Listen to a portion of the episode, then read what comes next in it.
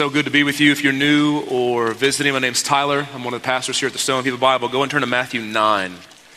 Matthew 9 is where we're going to be in our time together.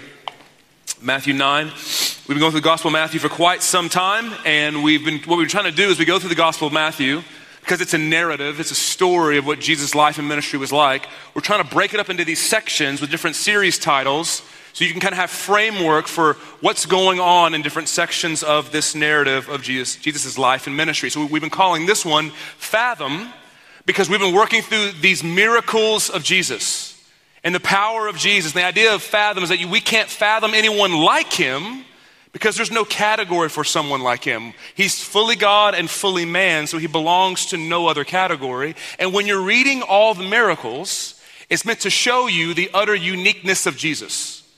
That he's so unique that you can read miracle after miracle and miracle and healing after healing, and it becomes so many healings that it's monotonous. There's nobody whose healings become monotonous because it happens so often with him.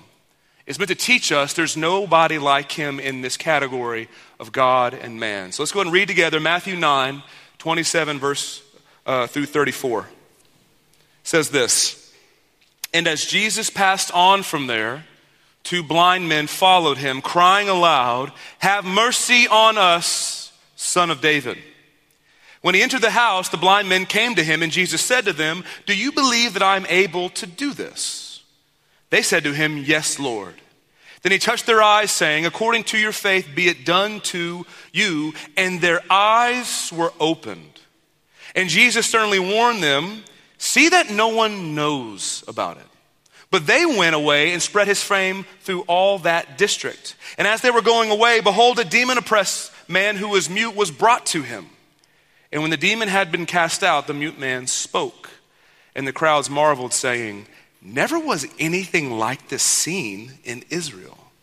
But the Pharisee said, He cast out demons by the prince of demons. So in this text, we're going to see three things in particular. Here, here's what they're going to be. First thing is this the feel and experience of faith. The feel and experience of faith. Two, marveling isn't the same as faith. And three, cynicism can never see enough to have faith. All three are in this text. That's what we're going to do with our time together. So, the first things first the feel and experience of faith. These two blind men are going to show us four realities of what it means to have faith in Jesus in a broken world. Like, not, not just the intellectual doctrinal statement that you intellectually assent to, but what does it feel like? What's the experience of having faith in Jesus in this life? They're going to show us four different things of what does it look like to follow after him when we are full of weakness and brokenness. And the crowds and the Pharisees are going to contrast that faith and showing us that you can be around Jesus and not have faith in him. So here's the first thing about the feel and experience of faith. First thing is this it's going to be quick, but it needs to be said. Faith professes need for Jesus. Faith professes need for Jesus. Verse 27, really quickly. And as Jesus passed on from there, two blind men followed him, crying aloud, Have mercy on us, son of David. This has been such a theme throughout this series, but it bears repeating that faith is an expression of neediness. That all you need to get around Jesus and experience his power is recognizing your own need. You don't need strength, you don't need morality, you don't need to be put together at all. It's just the trust that Jesus is the only person who can heal me in all the ways that I desperately need. And what do these blind men say? Look at back verse 27. Say, Have mercy on us, son of David. They cry out, We are needy and you are unique. They call him son of David because God had made all these promises to King David in Israel, the greatest king of Israel, hundreds of years earlier. And God's promise was to David, I'm going to have your throne continue forever. And the logic of the Old Testament is wherever God's king is, that's where his kingdom is. Wherever God's kingdom is, that's where people flourish most. So the promise is, I'm going to bring my kingdom through David's line. And when they say, Jesus, son of David, they're recognizing and saying, you're the one we've been waiting for. You're the one Israel's been hoping for. You're the one the world desperately needs. And we're needy, and you're strong. So, faith, listen, faith is not strong when you feel like you have everything together. Faith is strong when you're aware of just how weak you are. Faith is strong when you're aware of how broken and needy you are. Faith is not strong when you just are introspective and you hate yourself and self loathing. That's not faith in Christ. Faith says all that weakness and all that pain and all those hurts, I'm going to place onto his strong shoulders. And I can have confidence when I call out to him, he hears me. This is why suffering and trouble and pain in the Christian life can build your faith in a strange way. Why? What does suffering and difficulty teach you? I'm not in control. I'm not strong enough. I'm not disciplined enough. I'm not put together. And yet my faith can grow because it's rooted in my neediness and in His strength. So, first and foremost, before we move past it, I wanted to say it's crying out for mercy on me. Not just the world generally, but on me, son of David. That's the first thing. Second, second, faith persists even when God is silent. Faith persists even when God is silent. So, verse 27. And as Jesus passed on from there, two blind men followed him, crying aloud, Have mercy on us, son of David. When he entered the house, the blind men came to him, and Jesus said to them, Do you believe that I'm able to do this? So notice verse 27 and as Jesus passed on from there, Jesus is on the move. He just heals someone, he's moving on to the very next thing. And notice that phrase, look at it. Two blind men followed him. Think about that. Think about what that actually looked like.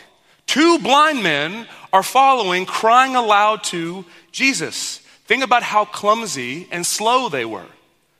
Think about how they didn't really know where he was at. They were just moving towards him generally. Think about the fact that they had never seen the miracles. They had never seen for themselves Jesus heal anybody. They'd only heard. They're just like you. They hadn't seen any of the miracles. They had just heard that Jesus had healed people, and yet they are dead set on getting to him. And they cry out to Jesus, and I want you to notice this from the text again. They cry out to Jesus, and Jesus doesn't initially respond to them. They're crying aloud, Have mercy on us, son of David. Nothing. Have mercy on us, son of David. Nothing. They cry out to him, and he doesn't respond initially. Jesus doesn't speak to them until they get into the house where he's staying. He heard them, but he didn't speak back at first. Now, why is that? Why would Jesus just keep walking when two blind men are trying to be healed by him or shouting out, Have mercy on us, son of David? It seems strange, doesn't it? Well, we're not told explicitly in this text what Jesus' intent is, but from the context, I think you can see it's multifaceted. At bare minimum, here's why Jesus wasn't responding. He didn't want to heal them publicly because he was concerned with how the crowds would interpret his ministry. It's hard for us to understand this, but for the Jews at that point in time, when they hear Messiah, it's not just spiritual for them. When they hear Messiah, they have expectations, political expectations, and societal expectations as to what that means. And Jesus knows they think that he's a certain type of Messiah in their minds, and he's come to be a different one. So he doesn't want to stir up their delusions of what he's like any more than already has. That's why he tells them later on don't tell anybody. He doesn't want them to stir up the crowds into thinking he's someone that he's not. He is the Messiah, but a different one than they were expecting. And other commentators point out that this is Jesus testing their faith. They cry out to him, he doesn't respond to test to see if their faith is actually genuine. Now, I want you to know this. He is quiet towards their cries, not because he doesn't hear them, and not because he doesn't care for them, but because he had different purposes for them. You need to know this, church. He doesn't respond to their initial cries, not because he doesn't hear or doesn't care. He has different purposes. Listen, God hears you every single time you cry out to him. Every time. There is not a prayer you have ever prayed that he has not heard. Every single time. But hear me, you will not always get the immediate response you're after. And the lack of response is not a sign he's forgotten you. It's not a sign he doesn't care about you. It's not a sign that he isn't real. It's a sign that he has different purposes for you in that moment. And those purposes could be to deepen your faith. Those purposes could be to teach you how to trust Him in the waiting. Or listen, those purposes could be bigger than your own little life. The world doesn't revolve around your life or mine. Sometimes your story is for the benefit of other people. It's teaching other people how to trust God, your friends, your community, your city. And since we've started this series looking at the miracles of Jesus, what we really, really wanted is we wanted God to make us a people who still believe in God's power to save and heal today. That's what we want. I hope it's beginning to stir in you that it's not just power in the past in the Bible, not just power in the future at the resurrection, but power today because God the Spirit's with us to do the same thing He's been doing in the church for all time. And I want to, again, to get in your theology of healing that every single prayer for the Christian of healing will be yes one day at the resurrection. He says yes every time, just a matter of when. But some of you, and I know this, You've been praying for healing and you've heard nothing. Maybe since this series started, you began to beg God to heal or to save in a certain way or to move in a certain way, and you've heard nothing. You've cried out to Jesus like the blind men Have mercy on me, son of David. And it doesn't seem like he's even turned around. You've cried out again and again. It doesn't seem like he even notices you silence from God is the appearance of it, the sense of it. It can be so discouraging. The, the, the psalmists are constantly saying, God, where are you? Crying out, Where are you? I don't see you. I've begged you. I know your purposes, but I don't know what you're doing. But I've just, I was just reminded recently that silence now doesn't mean silence forever. Silence now from God doesn't mean silence forever from God. There are things that in the last six months, I have been praying and begging God for 10 years that He just now said yes to. Now, to be really clear, I wasn't praying straight for 10 years. No way. But I started 10 years ago like I, I, I, remember I can, these things that I wanted so badly for God to do, I began to beg Him for it. But like all of us, you pray a little bit, you pray a couple times, nothing seems to happen. So you pray a little bit more, and then honestly, you kind of give up. I just gave up. I quit praying about the things that I wanted, the things I was longing for, the things I thought I was made for. And then, like God does, He moves in your life, and even when you're not dreaming for you, He is, kind of thing. And he began to work things in my life. I began to pray again for it. But then guess what? Gave up again, kind of my tendency. And then I started praying again for it. And in the last six months, he has answered some of those cries in ways I honestly could not have imagined. And it was this reminder to me that just because it was quiet doesn't mean he wasn't working. Just because he was quiet doesn't mean he didn't hear me. Every single one of those prayers he heard. Silence doesn't mean indifference, it just means different purposes. And you know what's fascinating? Looking back over the last decade, I'm really happy he waited so long. It's a weird thing to say. And I think a lot of humans have this experience, even if you're here and you're not a believer. You see it all the time. People look back on their lives, and there's a trying time where you didn't want things to be that way, but then you look back at it and you're kind of thankful for it because there are things that happened to you that changed you for better through that trial, right? But for Christians, we look back and we see in the waiting, God was tilling up the soil of my heart for different things. In the waiting, He was getting me ready. Listen, in my waiting for 10 years for this thing, He was getting me ready to receive it as a gift and not a God. He was getting me ready to get the gift.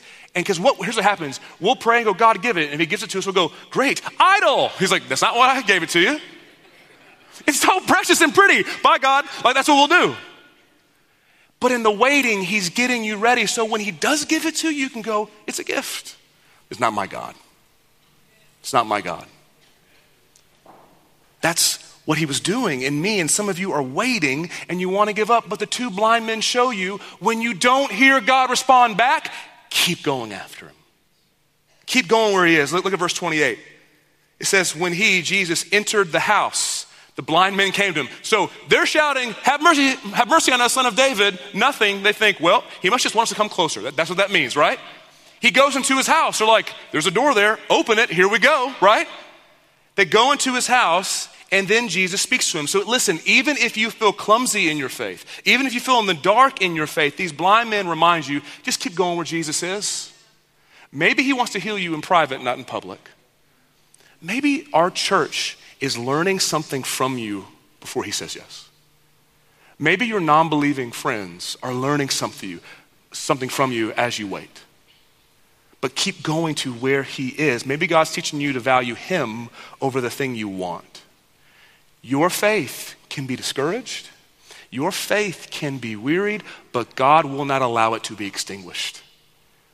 He won't shut that door and keep you out. He will let your faith stay alive. He's the one who keeps our faith going. So the second thing is faith persists even when God is silent. Third, faith in Jesus, no matter the amount, always has access to his power. Okay, look at verse 28. When he entered the house, the blind man came to him, and Jesus said to them, Do you believe that I'm able to do this? And they said to him, Yes, Lord. Then he touched their eyes, saying, According to your faith, be it done to you. And their eyes were opened. The only thing that Jesus asked them is, Do you believe I'm able to do this? He doesn't ask them about their morality, though it's important. He doesn't ask them about, Well, how's your temple attendance been? Oh, how's your quiet time been? Notice you gave up in Leviticus again. Notice that this year. That Bible app sure hasn't been open in a while, right? He doesn't ask them about their track record. He doesn't ask them about their giving or their serving or their sexual purity or how they voted. Doesn't ask them those questions. He just says, Do you believe I'm able? That's the scandal of the gospel, by the way. That the way you access God's power is by grace through faith. That's it. Now, can you use that to justify sin and all sorts of disobedience? Sure. But we can never get away from the simple truth that faith is all you need to access His power. No matter how your day has been, or week has been, or life has been, faith is all that you need to access His power. So, in some ways, that's profound and simple, but in other ways, isn't faith, if you've been following Jesus, the hardest thing to conjure up?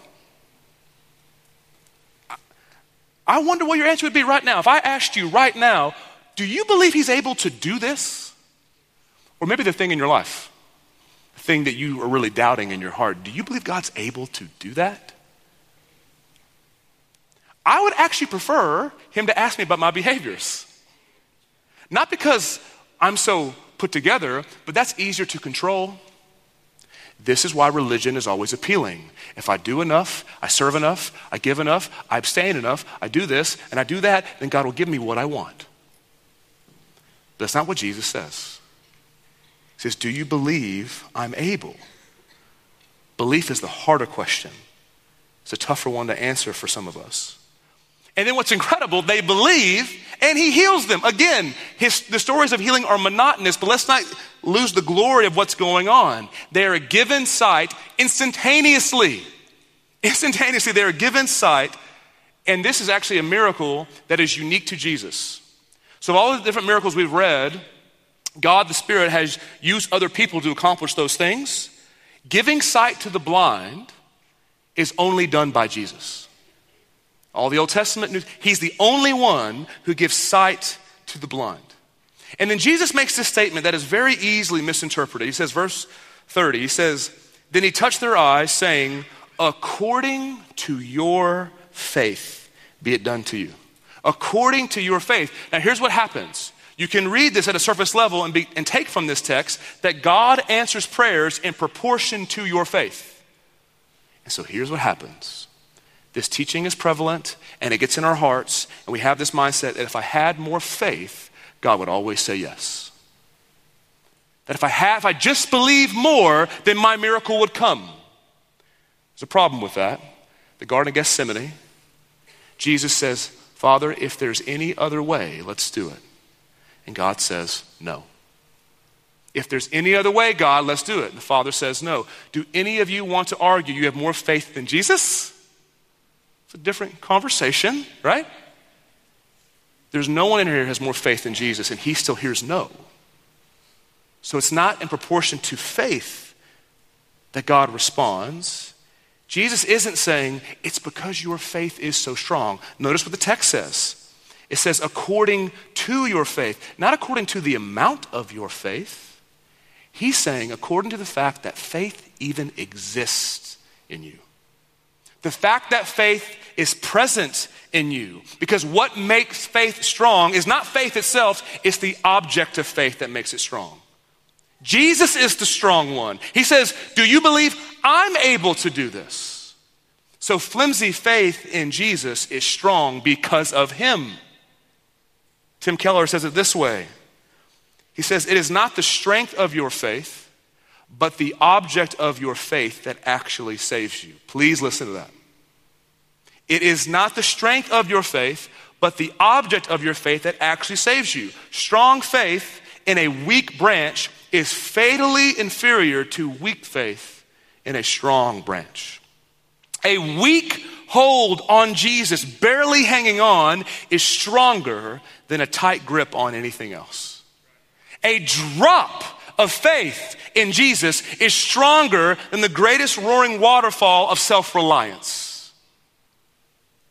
Don't fret when your faith is weak. Praise God that it exists. So, oh, there's so many Christians who hate themselves because they think I should believe more. That's not how Jesus sees it. He praises God that faith's even there. The fact that you're struggling is the evidence of life. Dead people don't move. Please know that. Like you, you so often Satan will take those, the most gentle, soft-hearted people in here and use these words to condemn you. And the hard-hearted people who don't care think they're good. Don't fret when your faith is weak. Jesus is tender and gentle towards weak faith. He heals by it. He saves by it. Later on in Matthew 12, listen to the prophecy of the Old Testament talking about the Messiah. It says, A bruised reed he will not break. You don't know anybody like this man. A bruised reed he will not break, and a smoldering wick he will not quench. The idea is a bruised reed has no utility or purpose or function anymore. It's bruised, it's broken, it should be discarded. And Jesus says, I put my hands around a bruised reed and I make sure and hold it up. A smoldering wick, not giving light to anything, he puts his hands around and fans into flame. He's gentle and tender towards weak faith. So, faith, no matter the amount, has access to his power. Fourth, faith isn't nullified by disobedience. Faith isn't nullified by disobedience. Verse 31. This is a strange verse. And Jesus sternly warned them see that no one knows about it. See that no one knows about it. These men have just been healed.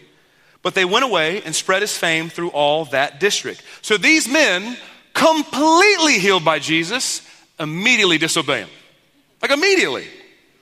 And, and he doesn't just say, like, hey guys, free go, dap up, bro hug, don't tell nobody, see you later. That's not how it works. He says, look at the text, sternly warn them. Jesus is saying, for real, for real, don't tell nobody, right? Like stern. Don't tell anyone.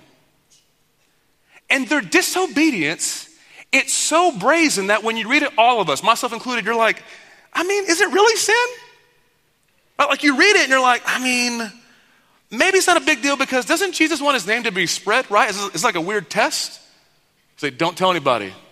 Or should you? I don't know. Like, like you. And if you're here and you're thinking, you're like, oh, no evangelism, this is not what he's talking about, okay? Different purpose in salvation history right here. But you see, it's so brazen, or you think, well, maybe it's no big deal because they just got healed. They're so excited. How could they be quiet about it? I mean, could you imagine two men who've been blind their whole lives at a dinner party next, that next week? They're like, anything big happened in your life? You're like, nope, nope, nope, nothing. Conceived. Than that, I'm fine. Like, like that's. And so we go, well, maybe like it's, it's, he's under, it's understandable because they're so excited. Or we think they must have great faith. They were just healed by Jesus. They must be so powerful in faith. Church, hear me. Power and maturity are different things, by the way. You can experience the power of the Holy Spirit and not be mature. Just because someone was used powerfully doesn't mean their next action should be followed. What they just did was sin. Because to ignore Jesus' word, to rebel against it, to not obey it, is sin.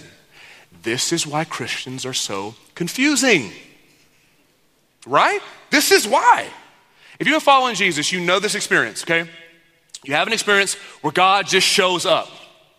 Right? He shows up, you and, and, and, what I mean by show up is you're so aware that he loves you. You're so aware that he's in control. You're so aware that he's good. You see him changing you and healing you and forgiving you, and it's undeniable to you, and you're in awe of it, and you're like, God, I promise I'm gonna be different. And then you walk out and you sin immediately.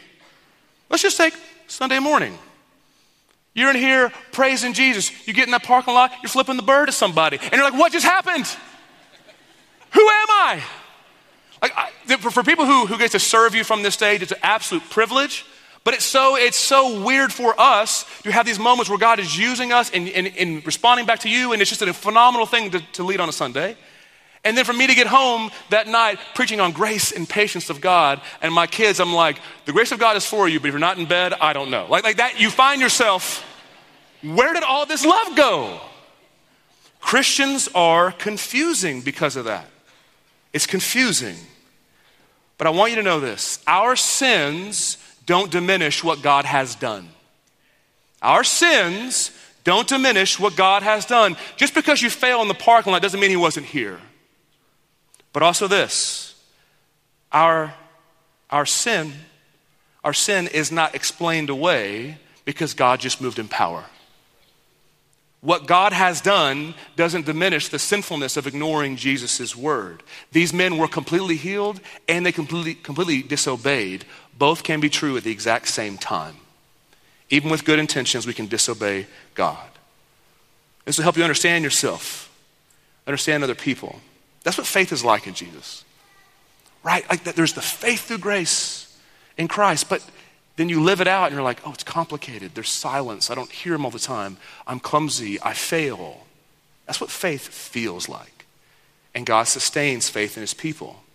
So there's two blind men, but then there's crowds and Pharisees to show us the contrast of what faith in Jesus looks like. And we'll go through these a lot quicker.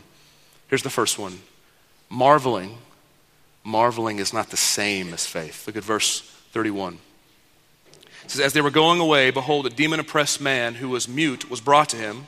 And when the demon had been cast out, the mute man spoke, and the crowds marveled, saying, Never was anything like this seen in Israel. So stop right there. It's a very quick telling. It's incredible ministry to have where Matthew's having to speed up and go, Yeah, demon oppressed guy, couldn't speak, he was healed, whatever. And he moves on, right? He's going so quick because his purpose is not about the healing necessarily. His purpose is to tell you about the crowds and the Pharisees. The crowds marveled, saying, Never was anything like this seen in Israel. Do not view these people as gullible people who didn't know any better. Like, yeah, demons get cast out all the time. No big deal. Don't think because we're further on in history that we're smarter or better than them or we're more perceptive or sophisticated than them. When they see this, what do they all say? Never was anything like this seen in Israel. All of them are in awe of it, and none of them know what to make of it. But here's what you need to know about the crowds they marvel at Jesus, but they don't have faith in him. The crowds are always portrayed as people who are around Jesus, but not committed to Jesus.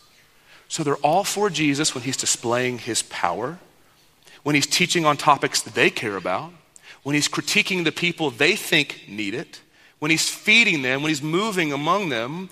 But when he begins to challenge them to love him above everybody, they pull back. When he begins to not just critique, to move that critique from their enemies and the powers over them to them, and not just critiquing your sins, but critiquing your loves and the order of them, when he moves and shows that he's untamable and he's not interested in being popular but being faithful, the crowds begin to pull back from him. And I sincerely, if you have been checking out, log back in, I wonder how many of you are in that camp. Even if you're a Christian and you're struggling and being tempted by that. Let's say you've experienced his power before. You've had moments where it's been clear to you God is real, can't deny that. His presence is active. You've benefited from other Christians in a season of crisis. You've been helped by a sermon or Bible lab or Christian counselor. You've even found yourself reading the Bible and marveling at Jesus. But here's the question you need to ask yourself But has Jesus become singular for you? Does he stand out in your life? Is there anybody who exercises the same amount of authority over you as he does? Is there anybody that can cause you to shift your life more than him? Is there anybody who compares in what you're willing to sacrifice to maintain that relationship? Or is he one of many authorities? Is he one of many people to consider? Is he one of multiple perspectives? And once he begins to turn his attention to something in your life you're uncomfortable with, you begin to find yourself pulling away. You find yourself, you get around church, you get around Christians, and you, you like what's going on, but you can't seem to make it a priority. You can't seem to make it something you should care about. And you drift in and out. I think this is many of us. We drift in and out of being around him. Now, I love Jesus with the crowds because listen, Jesus never tells the crowds to leave. They do leave, but he never tells them to. Like, this is what zealous disciples and self righteous people do. They look at people who aren't in and go, if you're not in, then get out right?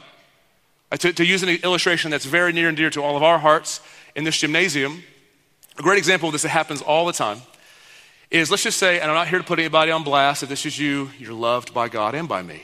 Um, but like during announcements, people will leave, right? It's favorite part of the service, like, but you have things going on, you have to leave. And people throughout the years will come up to me and go, why do they even come? You know? And I look at them, I go, why do you even come? Like, I, I don't. I'm like, it's like a half mile to every car, okay? It's no big deal. But what happens is you have this, this tendency to go, if you're not in, we need your chair. You're like, these chairs aren't that good. Like, we, we, we want you here, right? We want you to be a part of this. Jesus never tells the crowds to leave, never. But he does say, I want you to come. But he says, I'm not changing for you. And he says, if you want to be with me and know me, then it's not going to be just halfway or 90%. It is all or nothing. But he never tells them to leave. They leave because they can't receive him. They leave because they can't receive what he says, not because he refuses to engage them. So marveling is different than faith. Last thing, and we're done cynicism Cynicism can never see enough to have faith. Verse 34 But the Pharisee said, He cast out demons by the prince of demons. So the it is so interesting. The Pharisees, they can't deny the fact that Jesus casting out demons. It's, it's too apparent that that's what's just happened. But what do they do? They refuse to believe, and as good cynics do, they see through what's going on to what's really behind this. That's what cynicism is. It's seeing through something that appears good. It's saying, here's the real motivation. Can you relate to that? Oh, you think that's good, but here's really what's going on.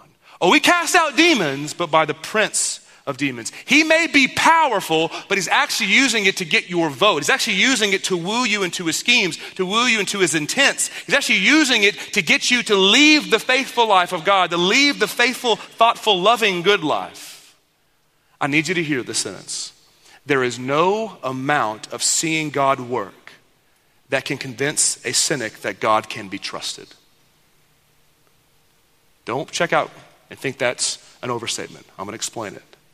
There's no amount of seeing God work that can convince a cynic that God can be trusted. He's casting out demons and they will not be persuaded.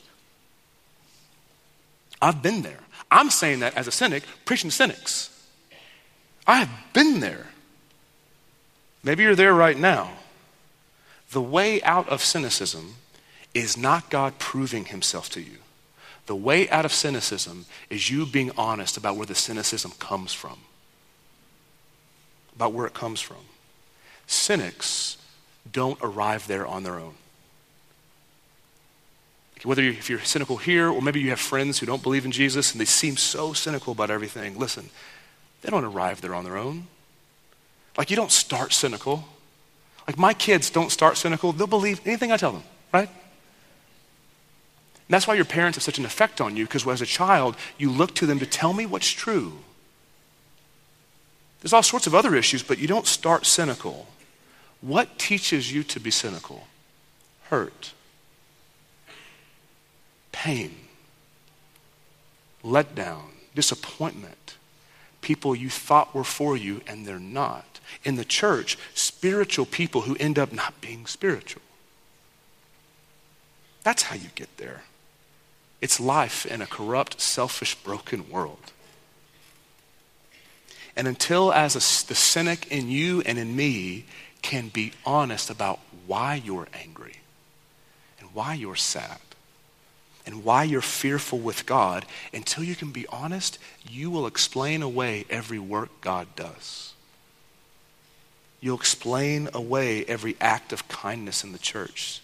You'll explain away every answered prayer. You'll explain away every moment of God's presence, and all of it will wilt under your all seeing eye of distrust and disappointment. And all you'll be able to remember are the failures of the church. And all you'll be able to remember are the prayers that never happened and when God seemed imaginary. I know this all too well. And you know the, the, the devastating thing about cynicism? When you begin to cut, because what you're trying to do, you're trying to cut yourself off from pain. You don't want to be let down again. You don't want to be hurt again. You want to, it's, a, it's a defense tactic. But when you cut yourself off from pain and feeling that from people, then you cut yourself off from love and goodness too. I was literally, I, I was in a counseling session and my counselor told me that, and I was like, I'm going to go cry in the car. Like, that, like that's, I, when you cut off the hurt, you cut off the joy too. And cynicism can't stand and make you flourish. And all of us go through it. All of us have these seasons where you, and sometimes it's not even spoken, but you think, if God would just prove himself, I'd believe. If he would just do this or that or explain this, then I would believe. But the problem is not that God hasn't done enough. The problem is we're too scared to be vulnerable. And we're too proud to be humble. Again, the way out of cynicism is not placing demands on God. The way out of cynicism is placing your hurting, scared heart before Him. When your conversations with God turn from an argument into a counseling session. When you move from where God should be to an honest posture of where you are. And the truth is, God has already given you everything you need to know He's trustworthy in the midst of a broken world because Jesus didn't just come and teach and heal. If that's all that He did, He would not be the Savior that we needed. He came and He suffered just like you. He knows what it's like to be let down. He knows what it's like to have friends leave him. He knows what it's like for spiritual figures to not be what they claim to be. He knows what that's like. He came and he suffered with us and he suffered for us. And this is why the resurrection is incredible because the resurrection says, with God, evil does not win. That's why cynicism doesn't, can't exist with God because it ends with love and joy in the end. That behind all things, through all the darkness, God is in control. And the resurrection says, even when it's most dark, God's light and love will prevail for his people. He gave his life. Of all the things he could have made most clear to us, he wanted to make his love most clear. What more could he do to sway our hearts? I have no idea where you're at in this room. And listen, you can be a Christian and be in all three of these categories. You can be a non Christian, be in all three of these categories. You, some of you right now are so weary in the waiting, or you're so guilty because you keep failing in ways you thought you wouldn't. Some of you have genuine faith, and you're so tempted right now just to come in and out of faith. You're like, I want to be serious about Jesus one day and not the other. Some of you right now want to, are tempted to be cynical about everything, and anyone who's sincere, you want to tell them how they shouldn't be. Here's the hope. Here's the hope Jesus interacts with all of them. Jesus interacts with all of them. The broken, needy people who nobody notices and don't have power and prestige in the world, so no one has them into the home, Jesus does. And they get to him. The crowds get to him. The cynics talk with him. And here's what Jesus promises you He will always love you, He'll always serve you, and He'll always tell you the truth. He'll never lie to you. And as you get older, you know you're going to find? Friends who love you and don't lie to you are rare. Are rare. Why there's not a friend like him. He will love you and he'll never lie to you, even if it offends you. And see, only faith, only faith she sees Jesus clearly. That's why two blind men, two blind men, could see what the crowds and Pharisees couldn't. Son of David, Son of God, with the kingdom of heaven in his hands to make all things new. I believe he's able to do it for us. Let's pray.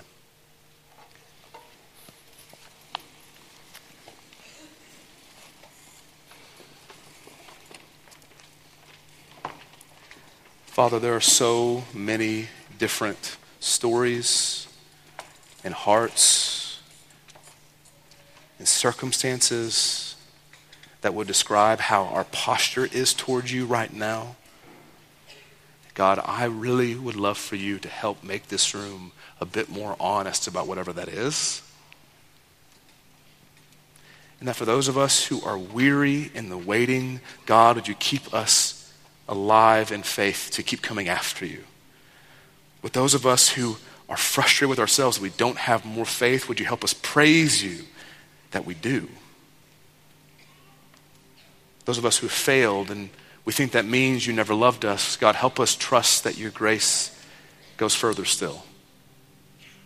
For those of us, God, who are, if we're honest, our allegiance to you is waffling and we can't seem to find time for you, God, give us eyes to see Jesus for as great and as satisfying as he is.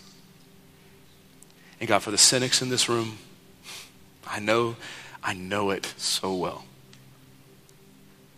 Help us be honest about where it comes from. God, you know how we've been hurt. You know the pain and the sorrow and the letdown.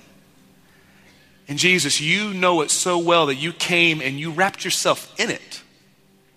That you're a leader who knows exactly what it's like to be us.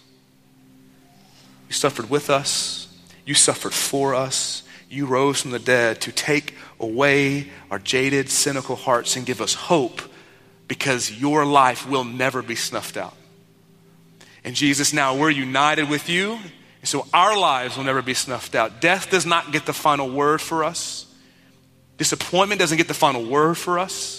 Pain doesn't get the final word for us. So help us, Jesus, to trust that if you've been raised from the dead, then so will we. We can trust you. Wherever we are, God, help us go to wherever you are.